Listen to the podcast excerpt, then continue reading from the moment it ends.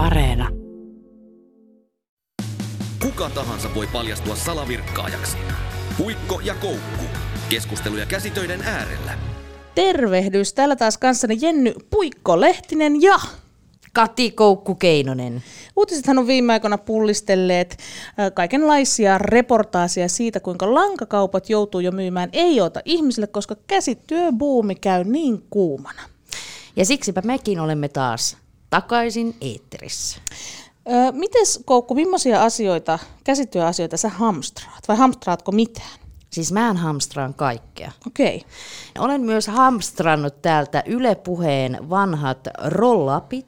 Okei, okay, mä, oon, mä oon hamstrannut Yle Xn sellaiset niinku, varmaan kahdeksan, no ei se ole 80-luvulla ollut olemassa, mutta 2000-luvun alun sellaiset niinku haisevat tyynyt, koska mä ajattelin, että ihan varmasti mä niinku haluan niistä tyynyistä tehdä jotain. No oletko tehnyt jotain? En. Siellä ne on jätessäkissä vintillä. Niin. No mä oon tehnyt kyllä Yle Puheen vanhoista rollapeista, jotka olivat siis vanhalla ilmeellä, koska ilmehän näissä, niin kuin tiedätte, media mediataloissa ja kanavilla muuttuu, niin mä oon sit niistä tehnyt aina tällaisiksi läkseislahjoiksi, kun meitäkin on lähtenyt ihmisiä erinäisiin uusiin tehtäviin ja haasteisiin, niin rusetteja tuommoiseen kuhviinipullon kylkeen ja näin poispäin. Että kyllä mä oon hyödyntänyt Okei. tätä materiaalia. Mutta kyllä kaikki käy ja mummoloista on kuule kaiken maailman vanhat vuo, vuuat ja lusikat ja kaikki, koska niistä joskus ajattelin, että ehkä jotain sormusta tai riipusta tai kattokruunua tai mitä nyt tahansa. Niin, niin. Mähän siis tein kotona lapsille tämmöisen kyselyn, että mitä olette lapset mieltä?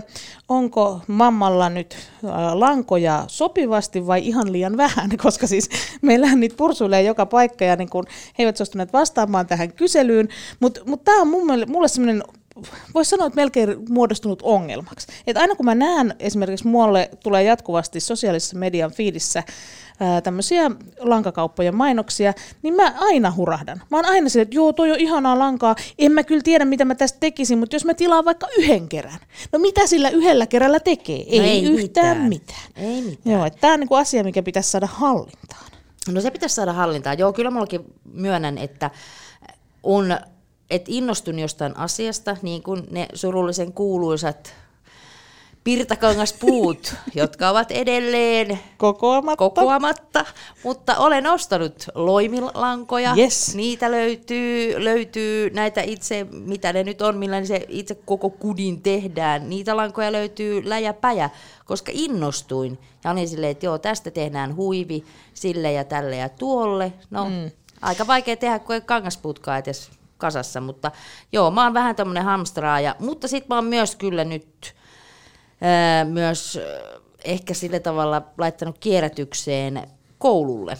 Okei, no Eli laittanut lankoja, joita on sillä tavalla, että en ole koskaan käyttänyt näitä lankoja, mutta koulullahan nyt tietysti Koululle ja päiväkodeille kyllä. käy kaikki. Niille Sinne käy kaikki, vaan. koska ne askartelee, ne tekee myös pienempiä töitä ja tämmöisiä näin, että siitä lankakerästä varmaan saa sen jonkun yhden jutun tehtyä, patalapun tai mikä nyt sitten ikinä tänä päivänä siellä tuunataankaan, en tiedä. Puikko ja koukku. Kudo ja kuuntele. Harvaa vierasta me olemme metsästäneet ohjelmamme sillä innolla ja tarmolla, kun tämän päivän ompeluseuralaistamme. Täällä on nimittäin kanssamme äh, Suomen suosituin, menestynein, upein urheilija ampumahiihtomenestyksellä ja mahtavalla persoonallaan suomalaisten sydämet sulattanut Kaisa Mäkäräinen. Ihana, kun sä oot meidän kanssa täällä. Kiitos. Ihana olla täällä. Ja sä oot siinä jo pistänyt puikot suhisemaan. Mitä sulla on työn alla?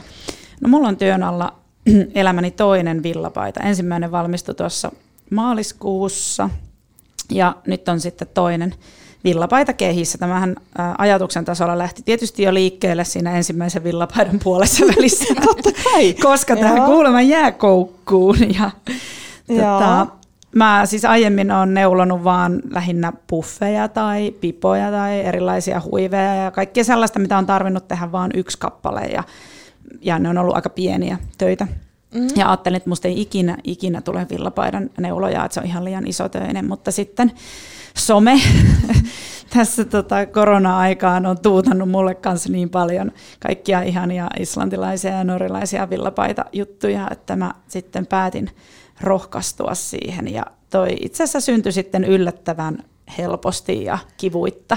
Tuo ensimmäinen, niin nyt on sitten toinen menossa. Ja mm. mulla on tässä kuule mun vanhojen lemmikkien, eli omien lampaiden villaa kehillä tässä toisessa villapaidassa. Joo. Ai, Hei, tota, piti muuten sanoa somesta vielä sen verran, että, että kaikki tähänkin äh, tota, jaksoon liittyvät kuvat tulee löytymään tuolta Yle Puheen Facebook-sivulta sekä Instagramista, eli siellä kannattaa käydä katsomassa tunnisteella, eli hashtagillä puikko ja koukku, ja sinne voi itsekin sitten ohjelmien innottamana niin postata niitä omia juttuja. Hashtagillä puikko ja koukku, niin mekin sitten ne löydetään. Kyllä. Mutta just tämä on, tää on Kaisa siis todella hieno tämä sun ensimmäinen villapaita, ja, ja, ja kuulin, että se oli varoteltu siitä, että älä rupea sooloilemaan, että nyt, nyt vaan ohjeiden mukaan, ja kun ensimmäistä teet, niin kieli keskellä suuta. Ja mitä sä teit? No tein tietysti niin, että tässä on ö, sooloiltu ainakin kolmesta eri ohjeesta plus omasta päästä tota, tuota, mallia. Kun mulle Joo. kysyttiin sitten, kun laitoin tuosta kuvan someen, että no mikä on ohje, niin mietin vaan, että nyt, nyt on paha kysymys. Että otin mun itse asiassa rulla kisoista voittamastani norjalaisneuleista ton Hihan ja Helman kuvion, Joo. mikä sattui olemaan päällä mulla silloin, kun neuloin sitä, niin katsoin, että no tostapa kopioin. Ja sitten toi silmukkamäärä ja noi hihojen levennykset on siitä Strömsö villapaidasta. Okei, okay, joo, se olikin kivan näköinen. Joo, mutta sitten mä en siitä tai mä en halunnut vaan sellaista yksiväristä mm. isoa kuvioa, että halusin tällaista pienempää kuvioa tuohon, niin tämä on sitten vaan netistä jollain kaarrokenneule hashtagillä löydetty kuvio ja tota, se oli varmaan vielä miesten villapaidan kuvio. Mutta tota, sitä mä sitten ajattelin, että tästä varmaan tulee ihan hyvä. Joo. Niin, mutta aika, aika rohkeasti lähdit heti ensimmäisen villapaidan myötä niin tosiaan ottaa sitä sooloilua vähän kehiin. Ja... No se on mulle hyvin tyypillistä käsitöissä, mm. että mä sooloilen, kun lähden tekemään. Että mä oon tosi huono seuraamaan niin kirjoitettua ohjetta. Että sitten makrameista mä innostuin myös sitä myöten, että kun opit, opettelin pari ekaa solmua ja sitten tajusin, että mähän voin semmoisesta valmiista työstä katsoa vaan sitä kuvaa, että miten se on tehty. Ja mm. sitten mä sitä kuvaa seuraillen, plus tietysti vähän sooloillen, olen sitten tehnyt erilaisia juttuja siitä, mutta että se on, se on niin kuin enemmän mun tapa. Että kyllä aina luen niitä ohjeita ja yritän ymmärtää, mutta ne on vaikeita. Mutta sitten niin kuin mun on vaikea ymmärtää sitä kirjoitettua ohjetta. Että sitten videolla, jos YouTubesta katsoo jotakin, miten mm. joku tietty kuvio ne ole vaikka tehdään tai mitä tahansa, niistä mä ymmärrän sitten paljon paremmin. Joo, ja tämä on niinku mahtavaa aikaa sinänsä, koska nyt kaikki ohjeet löytyy kyllä myöskin videoina. Et ihan sama mikä supersilmukka, hässäkkä, joku homma on. Mä esimerkiksi tein semmoisen virkkasin maton, missä oli niinku todella kryptisiä ohjeita, niin ei muuta kuin vaan etsimään YouTubesta, niin sieltähän se löytyi sitten ohje, ohjevideo ja sitä kautta vähän helpompi ymmärtää kuin niitä vaikka englanniksi kirjoitettuja tämmöisiä. Kyllä. Mutta meillä on myös täällä Puikossa ja Koukussa niin tämä tämmöinen käsityön nimi, niin heti mm-hmm. tuli, että olisitko, oli, olisiko nyt tota noin niin Kaisa sooloilija Mäkärä? Kyllä, vai, vai, vai mikä, mi, minkä Tai soveltaja. Soveltaja, niin. Vai mikä, minkä sä itse laittaisit itsellesi tämmöiseksi käsityöaiheiseksi lisänimeksi, niin kuin meillä on Jenny Puikko Lehtinen ja minä olen Kati Koukku Keinonen. No varmaan ehkä se soveltaja voisi mm. olla. Ja sitten jos semmoisille keskeneräisille töille löytyisi semmoinen helppo, helppo nimi, niin siihen sen voisi myös liittää muuhun. Että mä oon vähän semmoinen hyvä aloittamaan, mutta päättämään sitten loppuun asti. Saanko Kaisa no, esitellä sulle tässä? Tässä on tämmöisiä näin 20 vuotta vanhoja isoäidin neliöitä, joita tänään ajattelin tässä myös, kunhan ensin saan tämän villapaidan pääteltyä, niin sitten paneutua niihin, että sitä on ilmassa. No, mutta mun pitää kysyä Kaisa sulta, että jos sä oot tavallaan vähän keskeneräisten töihin tai sieltä kaapista löytyy niitä keskeneräisiä töitä ja innostut, niin mikä sai nyt sitten tässä villapaidassa, koska villapaita on iso töinen, niin mikä sai sinne loppuun asti tekemään? No varmasti se kuvio tuossa karokkeessa, että kun mm. näki, että tästä tulee ihan asiallisen näköistä ja ei kauheasti langat kiristä ja jostain löysin semmoisen hienon sanan kuin lankadominanssi siinä, kun ö, aloin tota kaarroketta tekemään. Se näkyy, että en ollut keksinyt sitä vielä tällä hihan suissa. niin, että kun se, se jälki miellytti ja tajus, että tä, tästä voi tulla vielä ihan suht sopivan kokonenkin. mm. niin kyllä se motivoi tosi paljon. Ja sitten kun mä aloitin tämän villapaidan tältä niin kuin alhaalta päin, niin sitten kun se koko ajan periaatteessa tuossa kaarrokkeessa nopeutui, kun tuli kavennuksia, mm. niin sitten siihen jäi kyllä koukkuun. Koukkuun.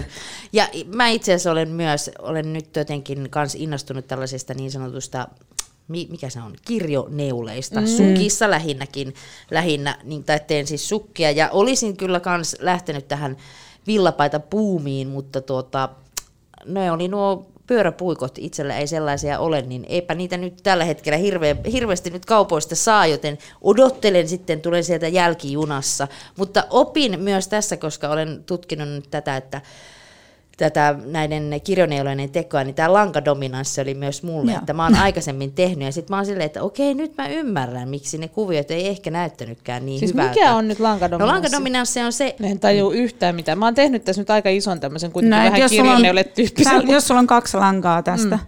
ja mä haluan, että, että tämä valkoinen vähän niin kuin dominoi, mm niin se, sen otat niin kuin aina täältä alta. Ja sitten se, mikä vähemmän dominoi, niin se on päältä. Ne tulee niin kuin aina samoin koska aiemmin Joo. mä oon ottanut ne ihan mistä sattuu. Niin mäkin. Mistä, mistä se on niin kuin helpoiten tullut. En kyllä. mä ikinä huomannut, että niissä olisi mitään. Mutta siis tämä näyttää kyllä, että sä oot tehnyt ihan, niin. ihan niin kuin koko ajan silleen samalla lailla. niin. Sen joo, verran joo, tasasta kyllä, jälkeen. Niin, kyllä, kyllä. Ja mähän, joo. No niin, hyvä. Niin, eli sä oot tehnyt siis tavallaan mistä nyt olet ikinä ottanut. Niin, niin, niin olen kaiken oikein, tehnyt niin, oikein. Kyllä. Olen luonnon lahjakkuus niin käsitöissä. Olet. Puikko ja Koukku. Yle Puhe. Puikko ja Koukkua kuuntelet meidän seurana. Täällä on mahtava Kaisa Mäkäräinen. Mistä Kaisa sun käsityöinnostus on lähtenyt? No kyllä mä uskon, että se on lähtenyt siitä, että äiti on aina neulonut sukkia ja lapasia. Äiti ei ole mitenkään hirveästi tehnyt mitään villapaitoja ainakaan mulle niin kuin, no yhden villatakin muistan, mikä jäi pitämättä sitten valitettavasti. Miksi? Siinä, siihen tuli jotkut semmoiset kohoumat tänne olkapäihin ja se ei sieltä laskeutunut niin nätisti, okay. että sen jälkeen äiti sanoi, että en tee sulle enää ikinä mitään villapaitaa. Julmuri.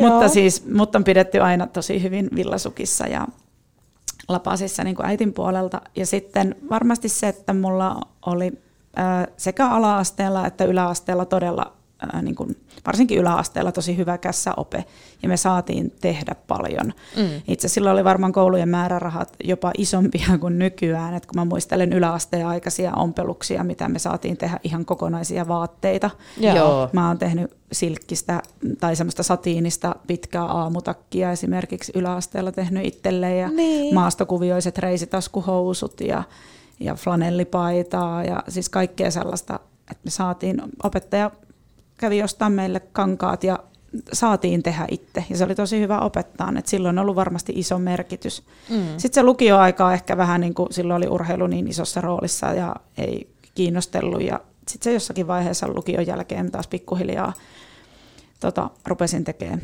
lapasia ja sitten keksin tuupihuivit ja pipot ja näitä ei tarvitse tehdä kuin yksi, niin nähdään niin, ympäri. Niin. Kyllä. Se on muuten totta. Tuo oli, toi oli hyvä kommentti, että pitäisi varmaan itsekin ruveta tekemään tota, noita tollaisia, mitä tarvii tehdä vain yksi kappale, koska itse olen just lapasten ja sukkien neuloja ja niitä parittomia nyt sitten löytyy, löytyy. aika paljon. Löytyisikö se sulta muuten? Löytyy joitakin parittomia sukkia ja lapasia just sen takia, että kun se eka ei nyt ehkä sitten vastannutkaan ihan niitä odotuksia, niin sitten ei ole kiinnostanut sitä toista tehdä. No nyt tässä on käynyt jo Kaisa ilmi, että, että se toisaalta niin kuin, yrität päästä helpolla, eli tehdä mm. niitä asioita, mitä tarvitsee tehdä vain yksi, mutta sitten toisaalta myöskin sulla on aikamoista kunnianhimoa käsitöissä, koska sä oot kuitenkin lähtenyt tekemään kirjoneille paitaa ja vielä soveltaen omasta päästä, niin, niin mikä sua tavallaan määrittää niiden käsitöiden tekijänä? Oletko se semmoinen niin nopeasti helppoa vai kunhan saa vääntää oikein kunnolla ja sitten lopputulos on palkitseva? No mä luulen, että se on sellainen sekoitus molempia Mm. Ja tietysti mä oon paljon urheiluaikaa reissannut ja piti olla sellaisia pieniä käsitöitä, mitkä pystyy ottaa matkaa ja tekemään lentokoneessa ja autossa ja tuolla hotellihuoneissa. Ja sitten taas kotona mulla, no nyt tänä talvena itse asiassa sain valmiiksi yhden semmoisen isomman paksusta villalangasta tehdyn viltin.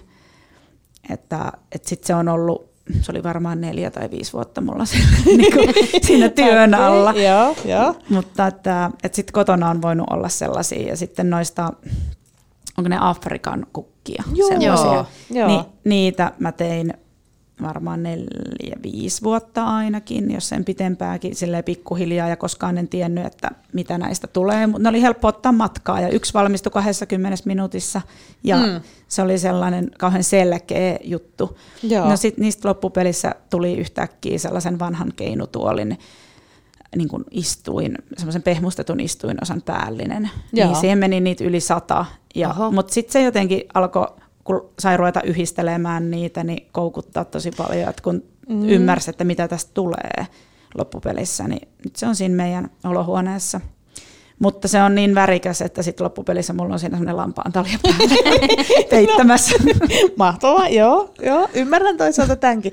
No kun sitä sanotaan, että käsityöt on rentouttaa ja muuta, niin se, että sulla on kuitenkin ollut tässä kilpaurankin aikana aina se käsityö sinne rinnalla, onko se sen takia, että pääsee irti vähän siitä itse kilpailusta tai siitä semmoisesta päänsisäisestä asiasta vai no, rentoutuakseen vai? No on se varmasti sitä, mutta mä oon myös sitten semmoinen, että mä tykkään saada jotakin näkyvää aikaiseksi. Mm. Et jos mä, mä tykkään kyllä lukeakin, mutta esimerkiksi tietokonejuttuja, ihan sama mitä mä teen, niin mä aina vihaan niitä. Et kun musta tuntuu, että mä en saa mitään näkyvää aikaiseksi, niin jotenkin se, että kun sä teet käsitöitä, niin vaikka siitä tulisi kuin ruma ja epäkäytännöllinen, niin se on kuitenkin sulla konkreettisesti siinä edessä, Kyllä. että olen tämän tehnyt. Niin, aivan. Et, et jotenkin varmasti se on, ja, kyllä mä myönnän sen, että on käsitöistä ollut myös haittaa sille, että kun oot jäänyt kiinni johonkin käsityöhön ja sitten olet neulonut niskas jumiin, niin kyllä okay, hierojat on aika monta kertaa laittanut mut vähän niin kuin tauolle, että nyt heität, heität ne. Ai tota, niin, että sulla on ihan tullut tämmöinen niin neulomiskielto. No joo, että se kuitenkin sitten vaikut, on vaikuttanut helposti ammuntaan, että jos on hartiat jumissa ja että, että, että juoksen nyt, että tänne ei näitä niin kuin neulomalla jumiin laitettuja niskoja jaksa sulta nyt hieroa. Että, no, okay. että nyt olet vähän aikaa neulomatta. No oot no, totellut sitten? niin. Oon mä nyt sitten uskonut, koska mä oon ymmärtänyt sen, että, että, että mistä se on tullut. Mm. Mutta se on yleensä ollut semmoinen alkutalven lumileerin marraskuun alun ongelma, kun kauhealla paniikilla, että pitäisi jouluksi jotain lahjoja saada tehtyä. Ja, mm. ja tota, sitten innostut, reenaat paljon ja sitten siellä väleissä vielä neulot. Niin. niin. Miten sitten, jos sulla on joku tommonen, tai on ollut niin kuin näitä tällaisia käsitöitä, niin onko sulla semmoinen, että sit sä oot siellä ladulla miettinyt, että ei vitsi, miten se nyt meni? Se, on. Se, se, se, se, sit sä oot siellä niinku ampua paikalla ja mietit, että oliko se nyt, vitsi mä kyllä neuloin väärin, että kaksi, neulo kaksi nurin, ka, ja joo, nyt huom, mä kokeilen tätä sitten, kun mä pääsen tästä tilanteesta eteenpäin. On varmasti reene, reeneissä jollakin pitkillä lenkeillä, nehän on sellaisia, että siellä just niin kuin, miettii paljon ja huomasin nytkin talvella, kun hiihtelin ihan kylläkin omaksi ilokseni, mutta kun tätä villapaita oli kesken, niin, niin aina silleen, että, että, nyt, että seuraavaksi on sitä ja sitä ja miten mm. tämä menee. Niin, Aika tota, hienoa. Et kyllä se, ladullahan tulee aina parhaat ajatukset, että senkin takia tykkään edelleen liikkua paljon, että kun tuntuu, että pää niin kuin selviytyy siellä aina ihan eri tavalla. Miten sitten, kun sä teet käsitöitä, niin saatko sä siinä sitten taas jotain niin kuin inspiraatiota tai, tai motivaatiota sitten esimerkiksi niin kuin hiihtoladulle tai, tai mihin tahansa niin kuin urheiluun? No sitä en tiedä meneekö se niin päin, mm. mutta tota, kyllähän mä helposti niin kuin telkkaria kattoessa neulon tai nyt jotakin ollut vähän jotakin opiskelujuttuja, että kun on kuunnellut jotakin luentoa, niin, niin eihän mä jaksaisi kuunnella sitä vaan niin kuin mm. kuuntelemalla, että jos en mä mitään tekisi siinä samalla. Niin sitten jos mä nyt oon pannun ne luureista kuulumaan ja siivoon tai jotakin tämmöistä, niin siitä ei taas ole jäänyt päähän oikein mitään, mutta sitten toisaalta se, että istut sohvalle ja teet käsityötä ja kuuntelet, niin silleen voi jäädäkin jotakin mieleen. Mm, tunnistan tämän oikein Kyllä. hyvin. Huikko ja koukku, virkkaa ja viihdykettä suuri osa tietää, mutta päätit siis ampumahinnon kilpauras viime keväänä. Ja tota, sä oot sanonut, että, että ennen kuin sulta kysyttiin kuulumisia, niin sitten sun oli helppo vastata, kun se liittyy aina siihen urheilija mm. sinään. Mutta tällä hetkellä, että kun sulta kysytään, että no mitä sulle kuuluu, niin että miten siihen vastataan, niin mitä sulle Kaisa kuuluu? No, hyvä kysymys. tota, onhan tämä ollut tosi erilainen vuosi, tai nyt jo reilu vuosi, mitä tässä on tota, sen ammattilaisuran jälkeen ollut, mutta kyllähän mun niin kuin päiviin on kuulunut edelleen paljon urheilua mm. muodossa tai toisessa, että et ei tietenkään sille kilpailuihin tähtäävästi ja hyvin erityyppisesti kuin ennen, mutta kyllä se urheilu edelleen on semmoinen, mikä myös rytmittää päiviä, että pitää päästä lenkille ja siitä tulee hyvä olo. Ja, mutta sitten on ollut kyllä tosi kiva, kun on päässyt tekemään kaikkea erilaista. Mm. E, olemaan mukana vähän erila, erilaisissa mediajutuissa ja myös näkemään sitä urheilua sieltä ehkä valmennuksen näkökulmasta ja ohjauksen näkökulmasta ja, ja, ja kuntoilijoiden kanssa. Et ihan niille on ollut tosi kiva vetää erilaisia niin kuin hiihtotekniikkakursseja ja jotakin muitakin harjoituksia. Et mä oon tykännyt siitä tosi paljon vaikka niin kuin moni voisi ajatella, että miten joku kuntoilijoiden ohjaaminen niin kuin motivoi entistä huippuurheilijaa, mutta kun ne kuntoilijat on ollut aina niin supermotivoituneita, mm. että mm. ne on innoissaan tulleet oppimaan ja kuuntelevat tosi tarkkaan ja haluavat itse kehittyä, niin se on sitten itsellekin ollut semmoinen vau-elämys, että, että kun näkee sen, että miten toinen on mm. innoissaan siitä ja kyllähän mä oon helposti sellainen, että mä itse kanssa innostun uusista jutuista tai semmoiset, mikä mua kiinnostaa, niin, niin haluaisi ahmia siitä heti kaikki. Mm. Mulla tuli hei mieleen tuossa aikaisemmin jo, että kun, tai tuossa kun sanoit, että, että tämmöiset harrastelijat on niinku kivoja, motivoituneita ja kiinnostuneita, niin tota, kummatti silleen lähtökohtaisesti on hankalampia ihmisiä, valmentajat vai valmennettavat? Jos puhutaan sitten ihan vaikka huippuurheilusta. No ihan varmasti valmennettavat et mm. koska niillä on myös ne tavoitteet kovia, on kyse kuitenkin niiden urheilijoiden tai kuntoilijoiden elämästä ja siinä valmentaja vaan yrittää olla apuna, että miten, miten se pääsisi se kohde niihin tavoitteisiinsa. Mm. Olipa se nyt sitten joku junnu, joka tähtää vaikka nuorten MM-kisoihin tai SM-kisoihin tai sitten kuntoilija johonkin maratonille tai johonkin pitkää hiihtoa ja muuta, että kyllähän se valmentajan rooli on olla siinä niin kuin se auttaja. Ja ja sitten se, että sen pitää niin kuin ottaa, ottaa iskuja vastaan sieltä vaativalta asiakkaalta, että olipa se sitten urheilija tai kuntoilija. Mm. Onko se itse ollut kuinka hankala? No kyllä mä oon ollut vaativa. Mm. En mä osaa sanoa, että toinen ehkä kokee sen enemmän hankalaksi kuin toinen, mutta ihan varmasti vaativa. Ja se on tullut täysin niiden ta- omien tavoitteiden niin kuin vuoksi, että kun on myös pitkään ollut kiertänyt maailmankappia ja olet nuoresta asti jo nähnyt sen, että, että ja ymmärtänyt sen, että mitä sinne huipulle pääseminen vaatii, niin sitten on myöskään halunnut tyytyä sellaiseen työhön tai työympäristöön, minkä mä niin ymmärrän, että en, en mä tämmöisellä työllä pääse sinne. Mm. Tai sitten kun sinne on kerran päässyt, niin että en mä tämmöisellä työllä pysy siellä. Niin kyllä mä sitten olen osannut myös niin vaatia siltä multa muilta ihmisiltä tai siltä työympäristöltä sitä, että, että tämä homma pitää tehdä paremmin, että, että mä edelleen pysyn siellä huipulla. Jotenkin miettii sitä huippuurheilijan ammattia, olisi nyt mikä laji tahansa, niin siinä niin tarvii mennä kaikki nappia ja tehdä niin isoja töitä ja sitten se saattaa olla se yksi, yksi kisa, mihin on tähdetty niin monta vuotta. Et kuinka sä pidit itsesi niin pään ja muutenkin kasassa ja just sen, että on ne kovat tavoitteet siellä ja sitten myöskin on vielä se Suomen kansa siellä huutamassa ja media ja kaikki niin kuin taustalla? No en varmaan aina pystynytkään pitämään sitä päätä noissa tilanteissa kasassa niin hyvin kuin se olisi monen mielestä varmasti pitänyt mm. pysyä ja myös mun omasta mielestä. Että kyllähän silloin, kun on kovat tavoitteet ja jos niihin ei pääse, niin ne pettymyksetkin on tosi kovia. Ja kun siinä sitten taas urheilijan näkökulmasta, niin ei ole kyse kumminkaan vaan siitä yhdestä päivästä, vaan kaikesta siitä työstä, mitä mm. sä oot tehnyt, tehnyt sitä varten, että se päivähän voi periaatteessa onnistua tosi hyvin, mutta jos siellä on paljon ongelmia ollut sen matkan varrella siinä työssä, niin että sä pysty pääsemään sitten semmoiseen tavoitteeseen, tai semmoiseen tulokseen, mihin sä olisit päässyt, jos ne työpäivätkin olisi onnistunut täydellisesti. Että on se aikamoinen kombo ja on se semmoinen paine ja tilanne, mitä varmasti ei moni ymmärrä, joka mm. ei sellaisessa tilanteessa ole ollut. No kuinka paljon mm. muuten kutimet sitten tuli avuksi jossain tällaisessa no, tilanteessa?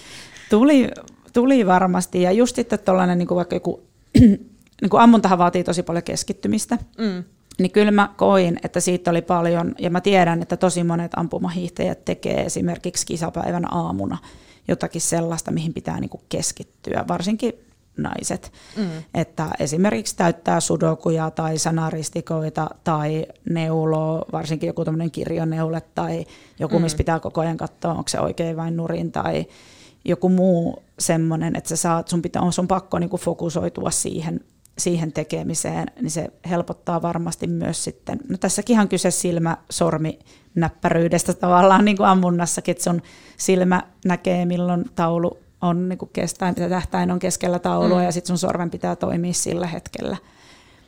Niin, Kyllä. Niin kaikki semmoinen, tai tehdään paljon jotakin koordinaatio, harjoittelua tai muuta tämmöistä, että missä on kyse siitä hermotuksesta ja siitä keskittymiskyvystä ja että sä oot oikeasti läsnä just siinä hetkessä. Niin kyllä se sitten auttaa, auttaa niin kuin siinä kisatilanteessakin, että – sitten vaan tehdään jotakin muuta, että sitten ammutaan välillä neulotaan. Ja. Joo. No miten sitten, tämä käsityöbuumihan jossain kohtaa tuli aivan tämmöiseksi suureksi äh, hellyttäväksi kohuksikin täällä niin kuin koko kansan tota, tiimolta, kun esimerkiksi Haukion vauvalle neulottiin tämä peitto, niin se oli siis, sinähän sitä luotsasit, eikö näin ollut? No se oli silleen, että me Sotsissa mm, joku oli olympiakomiteassa kehitellyt, että neulotaan semmoista kaulaliinaa, niin kuin, että jokainen neuloo sinne niin kuin pätkän. Joo. Ja mä en tiedä oikein koskaan, että siitähän tuli niin kuin tolkuttoman pitkä siitä kaulaliinasta tietysti, ja että mihin se niin kuin päätyi. Että se oli vähän sitten semmoinen, että no, tätä nyt vaan tehtiin, ja mm. sitten se päätyi jonnekin varmaan olympiakomitea jonnekin toimiston nurkkaan.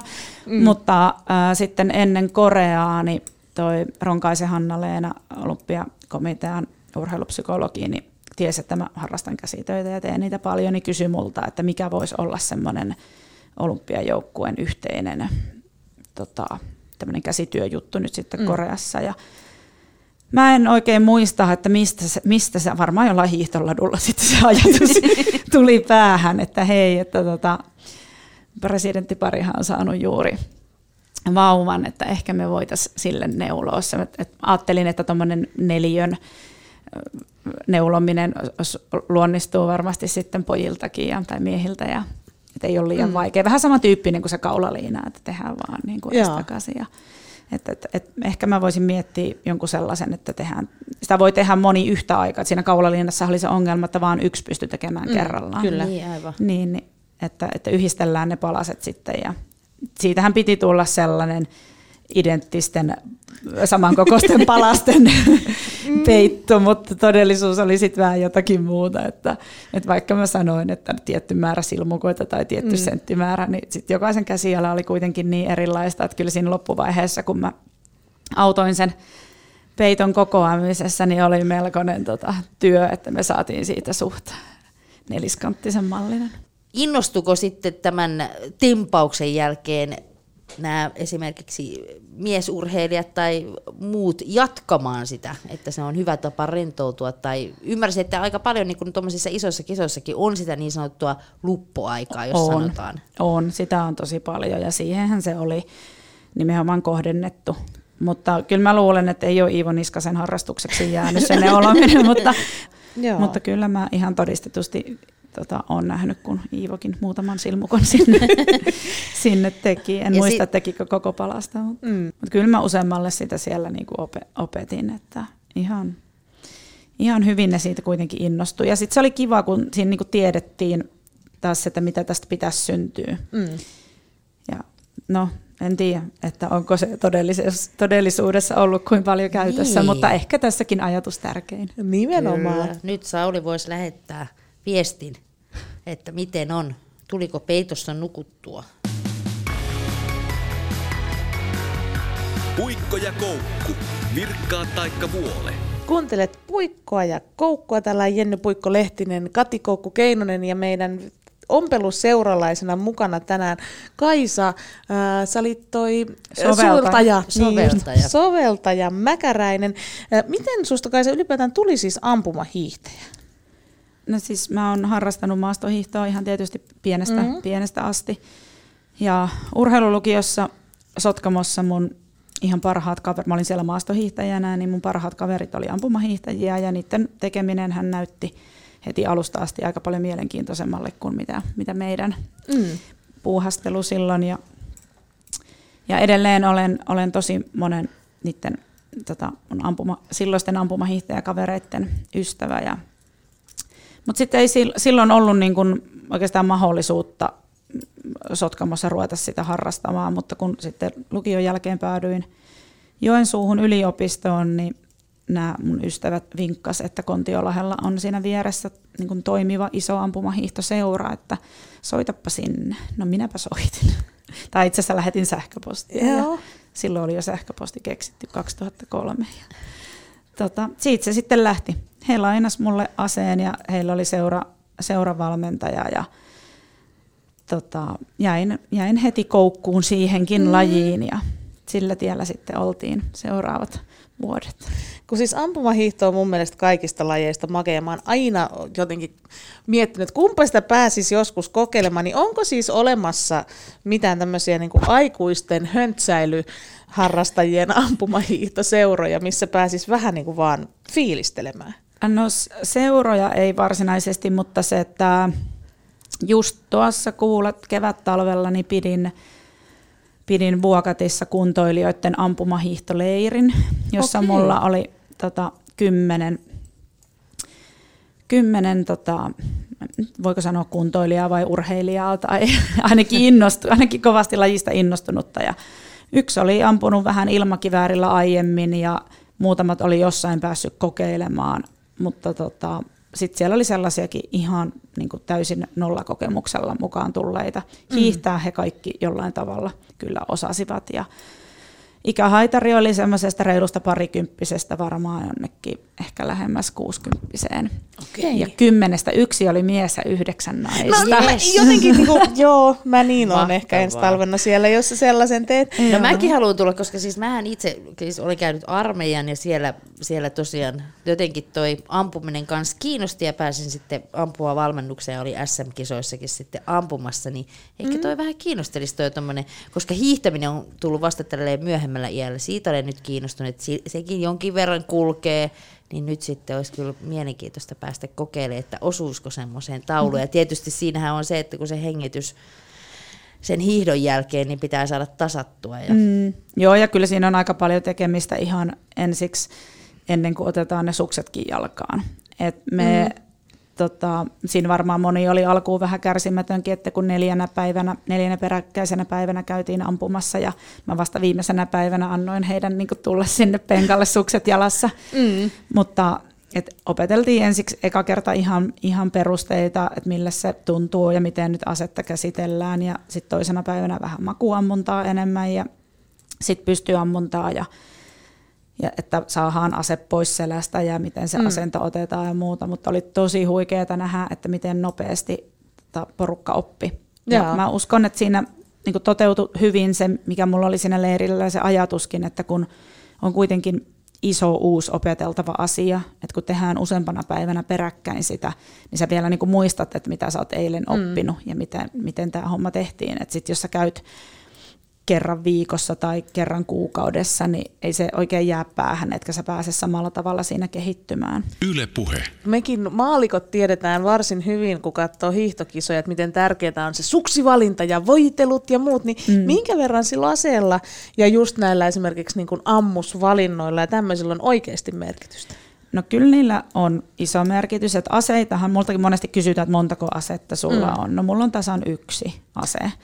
Että se aseen rau, ne rautaosat, on, mikä on siis tältä saksalaiselta valmistajalta, niin ne on oikeastaan kaikilla urheilijoilta lähes samanlaiset, ne mm. piippu ja se latauskoneisto ja kaikki nämä, niissä ei ole isoja eroja, mm.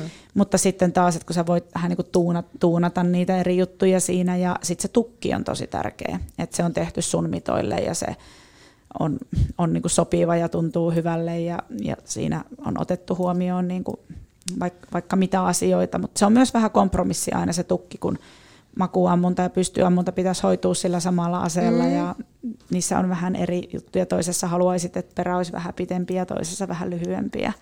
Et siinä on paljon sellaista, mitä, mihin ampumahiihtäjät kyllä käyttää paljon aikaa, että ne saa siitä niin kuin mieleisensä.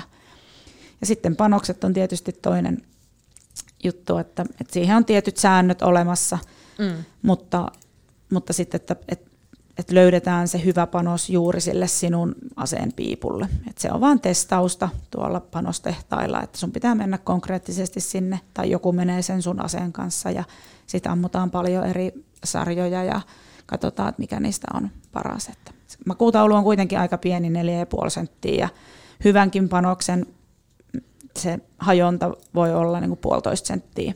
Mm. Niin ei siinä ihan hirveän niin kuin isoista marginaaleista ole kyse. Kaisa Mäkäränen, voidaanko puhua vähän rahasta seuraavaksi? Mistä sun mielestä Kaisa Mäkäränen urheilussa pitäisi maksaa urheilijalle? No tuloksen tekemisestä tietysti, mutta sitten taas joukkuelajeissa se on hyvin erityyppinen ää, lähtökohta kuin yksilölajeissa. Että joukkuelajeissahan sä periaatteessa sovit sun palkan etukäteen mm. ennen kuin sä oot pelannut yhtään peliä, että menipä hyvin tai huonosti, niin sä tiedät, että liksa tulee, liksaa tulee ton verran, kun taas yksilölajeissahan se perustuu täysin siihen tulokseen.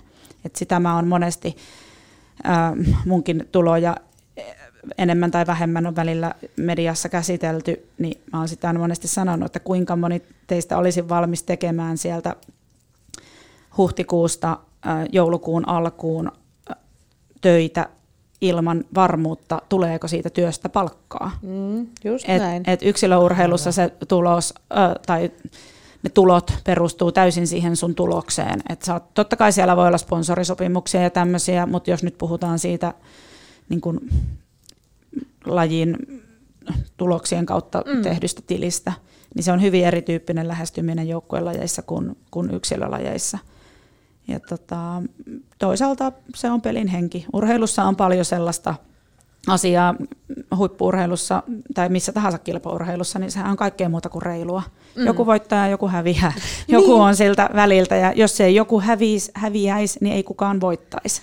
Puhutaanpa vielä vähän lisää mediasta, koska mehän olemme median edustajia tässä ja haluamme suomia itseämme.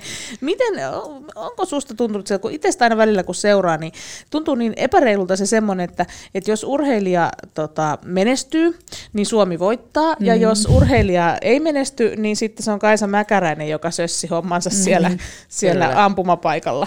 No niinhän se menee.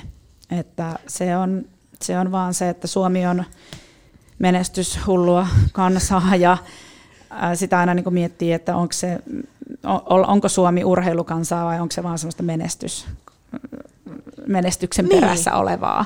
Et, et jos mä vertaan joihinkin muihin maihin esimerkiksi, niin kyllä siellä se suhtautuminen voi olla vähän erilainen. Totta kai se menestyminen aina ruokkii sitä, sitä suosiota, ja niin sen urheilussa mun mielestä myös kuuluukin olla. Mutta se, että pitäisi ymmärtää, että myös ne urheilijat, jotka ei siellä maailman kapissa esimerkiksi menesty, mutta jotka on jo siellä mukana, mm. niin se niiden tekemä työ on ihan ihan samanlaista ja ne käyttää siihen ihan yhtä paljon aikaa kuin tota, ne, jotka menestyy. Että, että, se, että kyllä siellä niin kuin kovaa työtä tekee myös ne, jotka mm. ei menesty ja sitten varsinkin joku meidän laji, jossa se yksi, yksi sakko voi tiputtaa, niin kuin, itse se voi olla kyse millien osista, että niin. meneekö se ohi vai sisälle, niin sitten välillä se, että, että sut rankataan sen yhden sakon perusteella tänään niin kuin sankariksi ja huomenna petturiksi, niin se on niin. vähän rankkaa. Se on niin. rankkaa ja, siis, ja, ja nimenomaan siitä, että mitkä odotukset niin kuin Suomen kansalla on tai medialla on, niin nehän voi olla ihan eri kuin sillä itse, itse urheilijalla. Mm. Hän, hän voi ajatella, että mulla oli tosi hyvä päivä ja sitten tulee mediaedustaja ja sanoo, että no Kais, miten mm. se meni nyt noin niin omasta mielestä. niin, tavallaan, että se, ne ei ehkä välttämättä aina kohtaa, että me halutaan niitä totta kai niitä menestystarinoita, mutta myös, mutta myös meillä on se tietynlainen Suomella on se semmoinen, että me myös nautitaan niistä, kun tulee karvata pettymyksiäkin. Mm. Et nyt Et ei olla... luule enää itsestänsä liikoja. Niin, me ollaan vähän sellaisia. Niin, ja tuo on vähän vaikea yhtälö, että, että välillä kun on, mä aina inhosin kaikista eniten näitä niin sanottuja ennakkopressejä, mm. että oli vaikka MM tai olympialaiset tai joku maailmankappikin, että oli ennen kisoja oli ennakkopressi ja, ja olisi pitänyt osata sanoa, no mitkä on nyt sun tavoitteet ja mm. et, et sit jos sä lähet sinne niinku henkseleitä paukutellen ja vaikka sä luottasit ittees ja mm. tietäisit, että kaikki on tosi hyvin, niin aika harva kuitenkin suomalaisella mentaliteetillä uskaltaa sanoa sen silleen isosti ääneen, koska sitten myös, jos, sitä, jos sä et pysty lunastamaan niitä omia sanoja, niin siitä tosi helposti saat sitten niin kuin sormilles. Mm. Ja mikä toisaalta niin kuin, mun mielestä, että kaikki urheilijathan ainakin haluaisi lähteä itse varmasti ja sitä menestystä hakien sinne kisoihin, mutta että se, se on vaan niin kuin vaikea sanoa ääneen – ja sitten ei myöskään niin kuin haluta sanoa sitä ääneen, vaikka niin ajateltaisikin just sen takia, että kun mitä tahansa voi tapahtua just mm. sillä yhdellä sekunnilla, kun liipaset sitä sormea ja se onkin sitten ohilaukaus ja, ja sitten se sijoitus tippuukin sieltä podiumilta kauas kauas. Mm. Niin, niin. No mun mielestä oli hyvä just tässä Urheilu Suomi Ylen, Ylen hienossa ohjelmassa Kai Kunnas sanoi, että joka on siis urheilutoimittaja, niin sanoi sitä, että, että me olla, meillä on niinku sanonnatkin on jo niin negatiivisia, että itku pitkästä ilosta. Mm. Että niinku jos menee, vaan ei tarvitse mennä tuohon naapurimaahan Ruotsiin, niin ne varmasti on silleen, että joo, mulla on mennyt kausi hyvin. Mä odotan sitä ja sitä, eikä siellä kukaan, mutta tämä just mitä sä Kaisa tuossa sanoit, se, että ei kukaan lähde, vaikka olisikin täysin itsevarma siihen omaan suoritukseen, mutta silti ei kuitenkin, se on tämmöistä vähän suomalaista. Se on suomalaista. Voi jälkikäteen sanoa, niin. että no oli kyllä hyvä fiilis. Niin, kyllä. ja sitten suomalaisissa on niin jännä, se voi, joka maassa varmasti on, on, on omat juttunsa, mutta että että me myös niin kun me tiedostetaan tämä kauhean hyvin mm. ja me puhutaan siitä, mutta sitten ei kuitenkaan olla valmiita muuttamaan sitä niin. tavalla. Et kuka, siitä haluaa, nyt niin kuka siitä haluaa pitää kiinni, koska kyllä mä ainakin olisin valmis suomaan suomalaisille urheilijoille paremman työrauhan ja myöskin semmoisen niin kannustuksen ja luvan myöskin niille, niille epäonnistumisille ja niin kuin, että se ei mm. olisi aina semmoinen, että sit siitä tehdään hirveä numero. Ja Mutta kyllähän medialla on siinä iso, iso rooli myös, että millä tavalla media Just käsittelee näin. niitä urheilijoita mm. ja niitä tuloksia. Että, että suomalaiset on vähän semmoisia, että ylipäätään negatiiviset uutiset myy paremmin kuin, kuin positiiviset. Mutta meidän pitää vain pärjätä sen luonteen piirteemme kanssa ja ymmärtää, että se on se ei ole välttämättä henkilökohtaista, vaan se on oikeasti meissä kansana, niin, niin, se, tuolla DNAssa. No, nimenomaan, mm. mutta varmasti vielä nyt, kun me ollaan nyt tällaisista ikävistä asioista puhuttu, mutta se, että, että sitten kun sitä menestystä tulee, niin varmaan se palautekin on sitten aika ylitsevuotavaa, mitä olet saanut, sitten kun niitä todellisia on siellä podiumilla seisty. No joo, totta kai, että kyllähän jaettu ilo on kaksinkertainen ilo, että se on ihan hyvä suomalainen sanonta. Että... Niin, tappio pidä keskenässä. Niin. Sitä emme jaa. Niin. Niin, niin, kyllähän mä saan tosi paljon, on, on mm. saanut ja saan edelleen niin positiivista palautetta ja paljon fanipostia ja fanit on pitäneet mut kanssa villasukissa kyllä todella hyvin. Että niin. Niitä on tullut postissa, postissa tota vuosien aikana tosi paljon, että senkään takia ei ole tarvinnut itse tuohon sukan neulomiseen lähteä. Kuka tahansa voi paljastua salavirkkaajaksi. Puikko ja koukku Keskusteluja käsitöiden äärellä. No tietysti kiinnostaa, että mitkä on nyt Kaisa Mäkäräisen niin kuin neulomisen suhteen tulevaisuuden suunnitelmat ja sitten ihan niin kuin uran suhteen tulevaisuuden suunnitelmat. Onko niitä?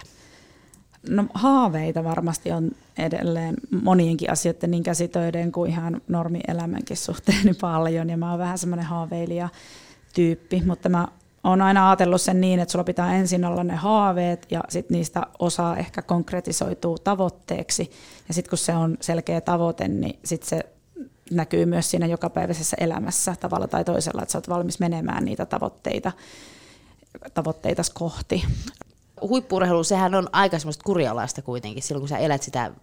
Se nyt on todella Se on todella korinalaista, mutta jäitkö sä kaipaamaan siitä jotain tai semmoista niinku tai jotain sellaista, että jes, nyt mun ei tarvi enää tehdä tätä koskaan. Tai ei he tietenkään voi sanoa koskaan, mutta... No se, että nyt mä voin valita, että milloin mä menen sinne ampumapenkaan. Mä oon paleltunut liian monta kertaa siellä ja menettänyt sormista nahkat ja ollut oikeasti niin jäässä niin monta kertaa. Että kyllä mä viime talvena, kun oli kovia pakkasia, niin mä mietin, että kyllä mä hiihtämään vielä lähin mm. kovillakin pakkasilla. Että silloin pysty pukeutumaan lämpimästi ja olemaan koko ajan liikkeessä, mutta se aseen käsittely, kylmän raudan käsittely on semmoinen, että siitä, sitä mä en tule kaipaamaan. Että mulla on koko ajan sormet umpiäässä ja mä oon muutenkin ihan, ihan jäässä. Että tota, se on varmasti No semmoinen. etkö sä siihen keksinyt sellaista siellä hiihtäessä, että miten sä semmoisen sormikkaan tehty, että ei palali, No ei, kyllä mä aikamoisia kuule viritelmiä on, on sen eteen tehnyt ja nyt viime talvenakin sitten äiti neuloi mulle tosi hienot noin monon lämmittimet, mm. kun mä en, mulle ei itsellä riittänyt siihen kyvyt, että periaatteessa niin kuin villasukka ilman pohjaa. Mm.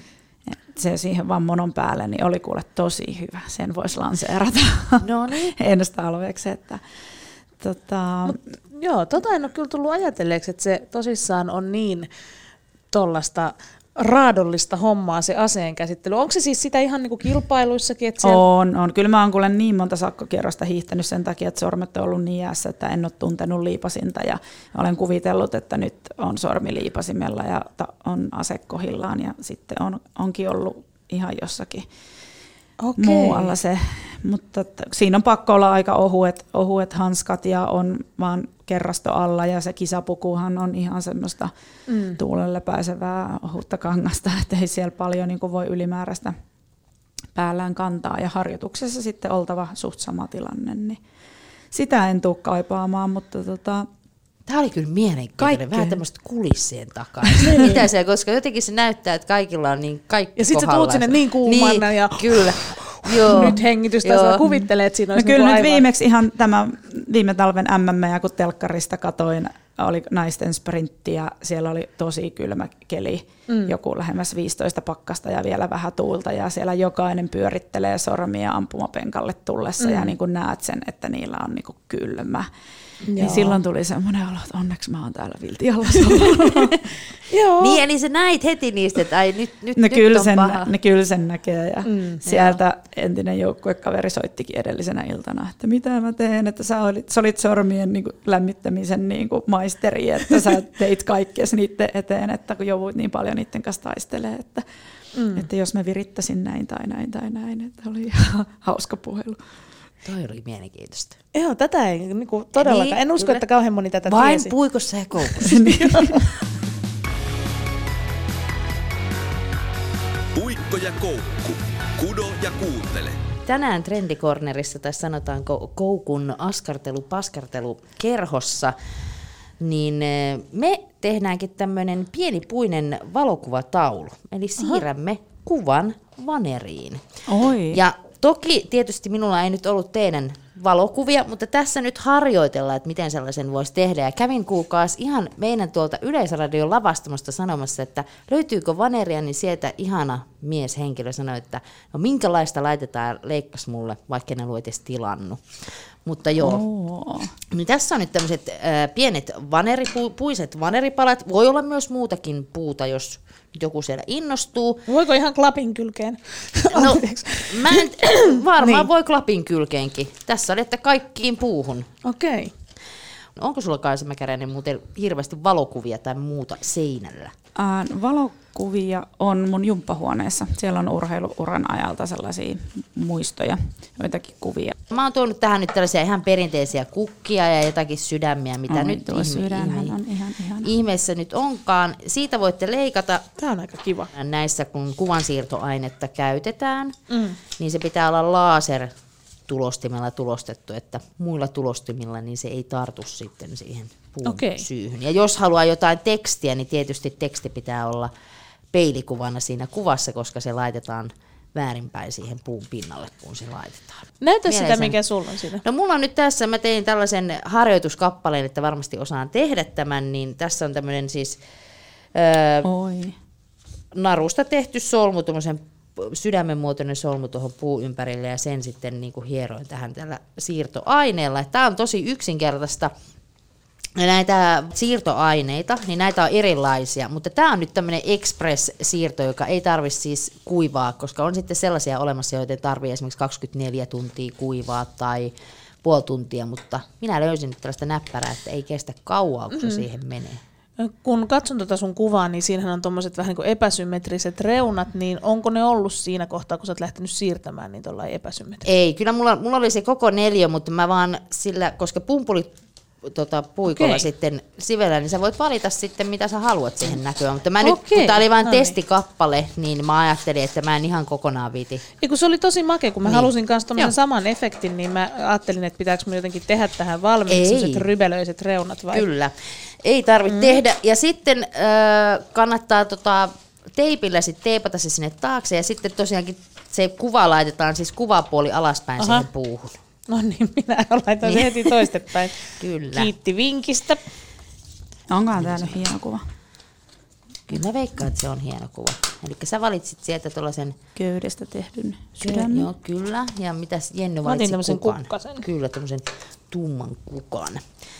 Mutta siis tällä kuvansiirtoaineella voi siis ottaa siis ihan omasta lempivalokuvastaan ja sitten tehdä siitä myös näin, tulostaa sen ensiksi ihan perinteiselle paperille ja lasertulostimella ja sitten siirtää vaneria. Tässä on vaneri on aika hyvä, koska sitten tulee nämä tämmöiset puupinnat vähän näkyviin, tai sitten ihan mikä niin. tahansa puu, mutta sille, että se on tasainen se puupinta, että ei välttämättä ihan hirveän röpöläistä puuta kannata Että se klapi ei ollut siis sitten se. No se klappi tietysti, jos sä sirkkelillä vedät sen höyläät ja hiot ja... Voiko nyt alkaa sitten läärätä siihen sitä?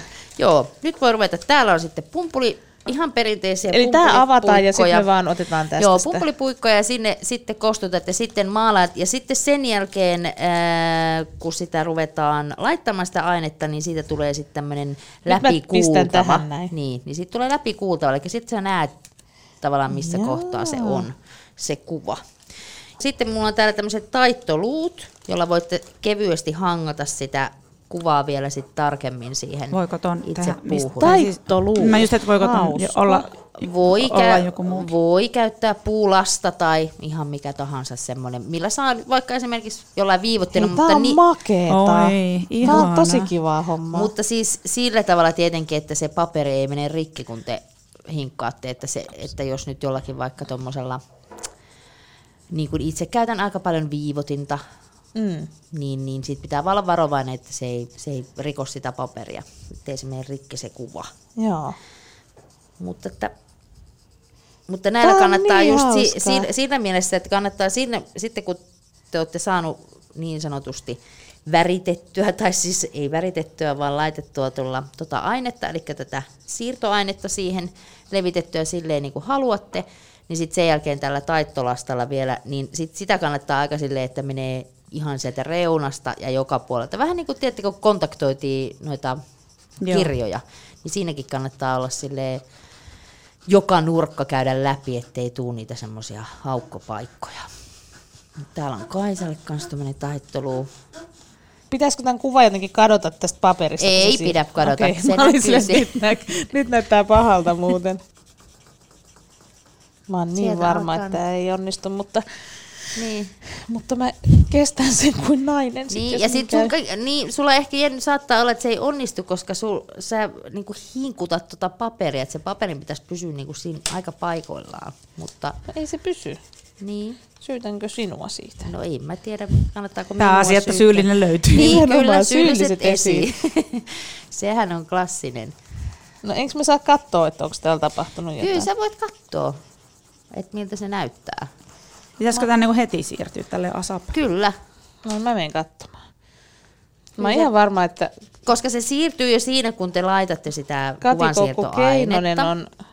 No mutta mä oon ainakin onnistuneesti Onneksi saanut tämä on tämmöinen radiojuttu, niin Näistä otetaan kanssa kuvat ja ne laitetaan nettiin, niin sitten taas kansaka...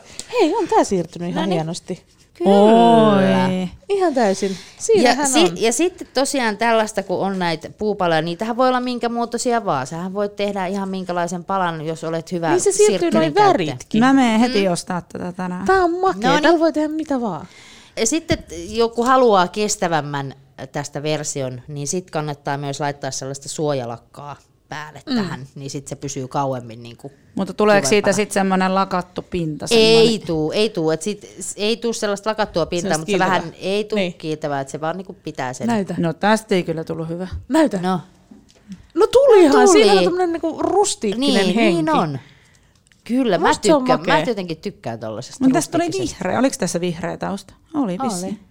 Ei olla pettyneitä. Ei olla. ylpeitä. se on oikeasti makea. on mun mielestä Kyllä musta hieno. silti toi koukun tekemä on hienoin tähän mennessä. Niin on. niin, että tuossa toi Yes, väri. Kerrankin. Joo, toi väri on kerrankin. Niin. Mä Tää on vähän kuin onnistuin joku olisi istunut tämän päälle. Siinä olisi jäänyt tietynlainen kukka. No mutta näistäkin kaikista tulee sinne meidän someen, eli Yle Puheen Facebook-sivuille, sieltä käykää katsomassa ja tietysti vaikka Instagramista hashtag puikko ja koukku. Mutta jos nyt haluaa lempivalokuvia, toisen. No tee ihmeessä Onko sulla näitä kuinka paljon enemmän? No se yksi. No, Ei kun haluatko sä tee vaan. Ei kun, vaan. tekeekö sun Ei kun tee, tee. En mä Mutta tee, hie- nyt, tee ei. hieno. Kaisa Mäkäräinen haluaa tehdä sellaisen, niin anna Niin, hänelle tee nyt, nyt se. sitten. Minä mä voisin ha- mä olla haluan- ilman kaikki. Mä haluan jonkun semmoisen, missä on väriä. Joo, musta toi väri oli jotenkin Niin. niinku hyvä asia tossa selvästi. Missä se oli se sydän? Hän.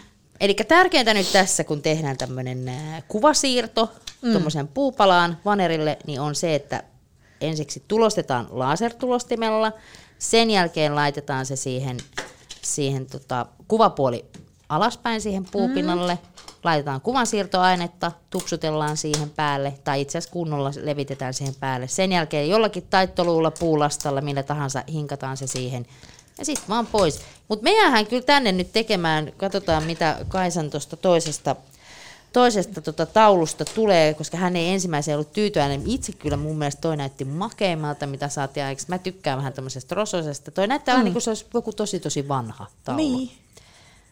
Ja me, ja me ollaan todella, todella iloisia, että Kaisa sä pääsit vihdoin ja viimein meidän vieraksi puikkoja ja koukkuun. Oli siis aivan mahtavaa ja ennen kaikkea kuulla Opimme sun käsi. paljon. Opimme, nimenomaan me opittiin todella paljon. ja ehkä me mennään seuraavaksi sitten Kaisa Mäkäräiseen. Ampumahiihtokoulu. Kyllä, Kyllä. Oi, mahtavaa. Semmoinen pitää siis järjestää. todellakin. Mutta me tuodaan omat kynsikkäät mukana, niin meidän sormet ei ole jäässä. Hei, ihana kun olet meidän kanssa täällä. Ihana oli olla, vaikka puhuttiin urheilustakin, niin mutta kuitenkin vähän tämmöinen eri viba tässä jutussa. Puikko ja koukku. Kaikki mitä et radiossa näe löytyy Yle Puheen Facebook-sivulta. Tämä on siinä. Yle Puhe.